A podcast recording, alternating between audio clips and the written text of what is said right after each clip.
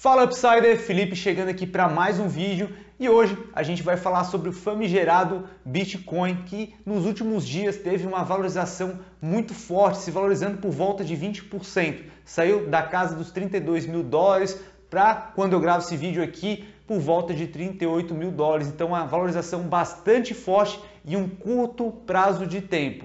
E a gente vai falar nesse vídeo aqui quais são os principais motivos que levaram o Bitcoin a se valorizar tanto e se isso tem fundamento e se isso vai permanecer para o futuro ou se é só um movimento agora de curto prazo e já vai voltar a cair e tudo mais. A gente vai falar um pouco sobre isso nesse vídeo. E se você está chegando aqui pela primeira vez, é importante eu te falar que existe a probabilidade de 91% de você nunca mais me ver aqui na internet. Então você precisa se inscrever aqui no canal para você não perder nenhum vídeo como esse daqui. Então se inscreve aí que é muito importante e também aproveita que você está se inscrevendo e deixa o dedo no like para fortalecer o canal aqui, beleza? Cara, o Bitcoin se valorizou somente na manhã da segunda-feira mais de 12%. E qual é a razão disso? Existem dois principais motivos para esse movimento de curto prazo. O primeiro deles, existe alguns rumores de que a Amazon passe a aceitar bitcoins como forma de pagamento. Isso gerou um otimismo bastante grande nos investidores que acaba jogando as ações para cima. A gente não pode se basear somente em notícias dessa forma, porque essa notícia até o momento que eu gravo esse vídeo aqui, não é confirmada por nenhuma fonte oficial, a Amazon se manifestou sobre isso, é uma fonte anônima. Então a gente não deve tomar nenhuma decisão de investimento baseado em nada, né? Porque a gente não tem nada de concreto para basear nossa informação. E uma coisa bastante importante que eu preciso que você compreenda é sobre a prática de pump and dump. Felipe, o que é esse palavrão aí que tu está falando? Eu não entendo nada de inglês. Calma lá, que é bem tranquilo, eu já vou te explicar. No mercado financeiro, existem basicamente os tubarões e as sardinhas. E os tubarões, por vezes, eles fazem movimentos para que as pessoas, as sardinhas, tomem decisões e eles possam depois vir e abocanhar uma fatia dessas pessoas que estão gananciosas, não estão entendendo o que elas estão fazendo. E como é que eles fazem isso? De duas principais formas. A primeira delas, eles podem comprar uma quantidade bastante grande daquele ativo que eles querem movimentar então imagina, os caras têm muito dinheiro, eles vão lá e compram bastante ativos e isso faz com que o ativo se valorize. Quando há essa valorização, as pessoas olham para isso e pensam: pô, não quero ficar de fora da festa, vou querer fazer esse investimento também aqui. Tá todo mundo ganhando dinheiro, também quero.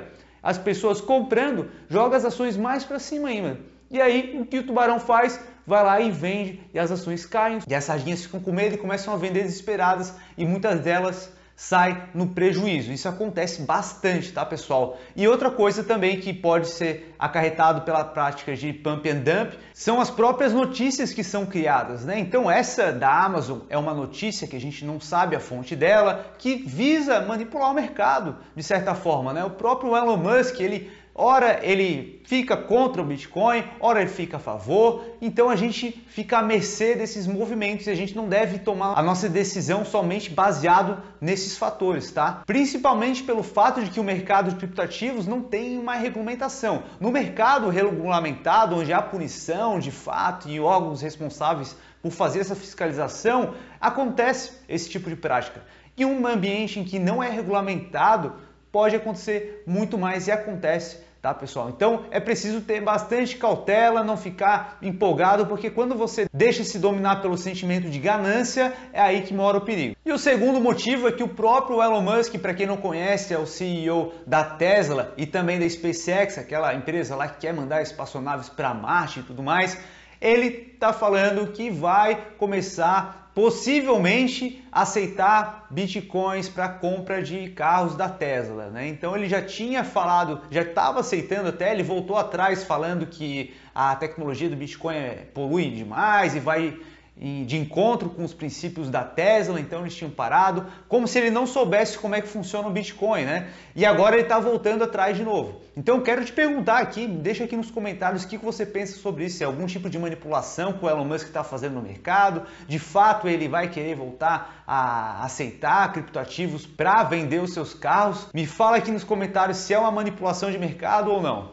Agora, qual é a forma que eu acho interessante que você deveria olhar para os criptoativos? Não é dessa forma especulativa, porque todo mundo só olha para os criptoativos porque está subindo e tudo mais, é aquele oba-oba, tá todo mundo ganhando dinheiro. Isso aí é tiro e queda, tu vai perder dinheiro pensando dessa forma. Você precisa compreender o que, que se trata isso daqui. Porque, para quem não sabe, os criptoativos não são só moedas que se valorizam, eles têm fundamentos por trás, muitos deles, né? Praticamente como uma empresa, muito similar a isso, tá? Então, alguns criptoativos existem projetos por trás deles. E esses projetos, eles visam crescer e se expandir, e isso lá no futuro vai trazer um valor de mercado maior para esse criptoativo não é só uma moeda que a gente está negociando aqui no curto prazo. As notícias de curto prazo acabam influenciando muito no preço, até porque 90%, 99% das pessoas que investem não têm noção dos fundamentos dos criptoativos.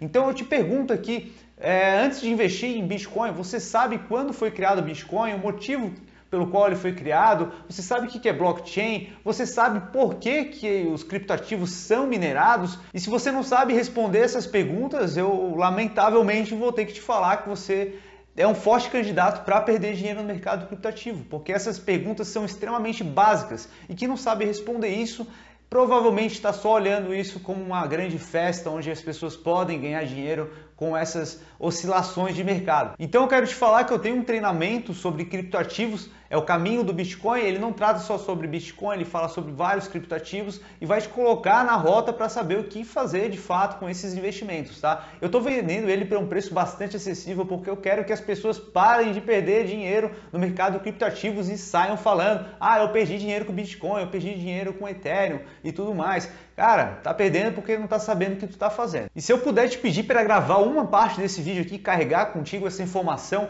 seria essa daqui, então presta bastante atenção. Praticamente todo criptoativo tem um projeto por trás dele, não é só um ativo que fica se valorizando ou não. A gente precisa compreender se esse projeto é promissor e caso a gente entenda que seja promissor, a gente precisa dar tempo ao tempo. Assim, quando a gente se torna sócio de uma empresa, essa empresa ela não vai triplicar os seus lucros de um mês para o outro a gente precisa dar tempo ao tempo. A empresa ela vai abrir uma fábrica, a gente precisa esperar que essa fábrica fique pronta. Isso vai demorar um tempo. Após ela ficar pronta, ela precisa começar a trabalhar. Após trabalhar, ela vai gerar produtos que vão entrar em circulação. É preciso que os vendedores comecem a fazer a venda e só depois que a gente vai ver o resultado disso no caixa da empresa. E aqui funciona de forma bastante similar. É um projeto que precisa ser maturado. Então, se você acredita nesse projeto, lá na frente ele vai vai valer muito mais. E ao longo desse tempo, esse longo tempo aqui que esse projeto vai demorar para maturar, vai acontecer muitas oscilações por decorrência das notícias que acontecem.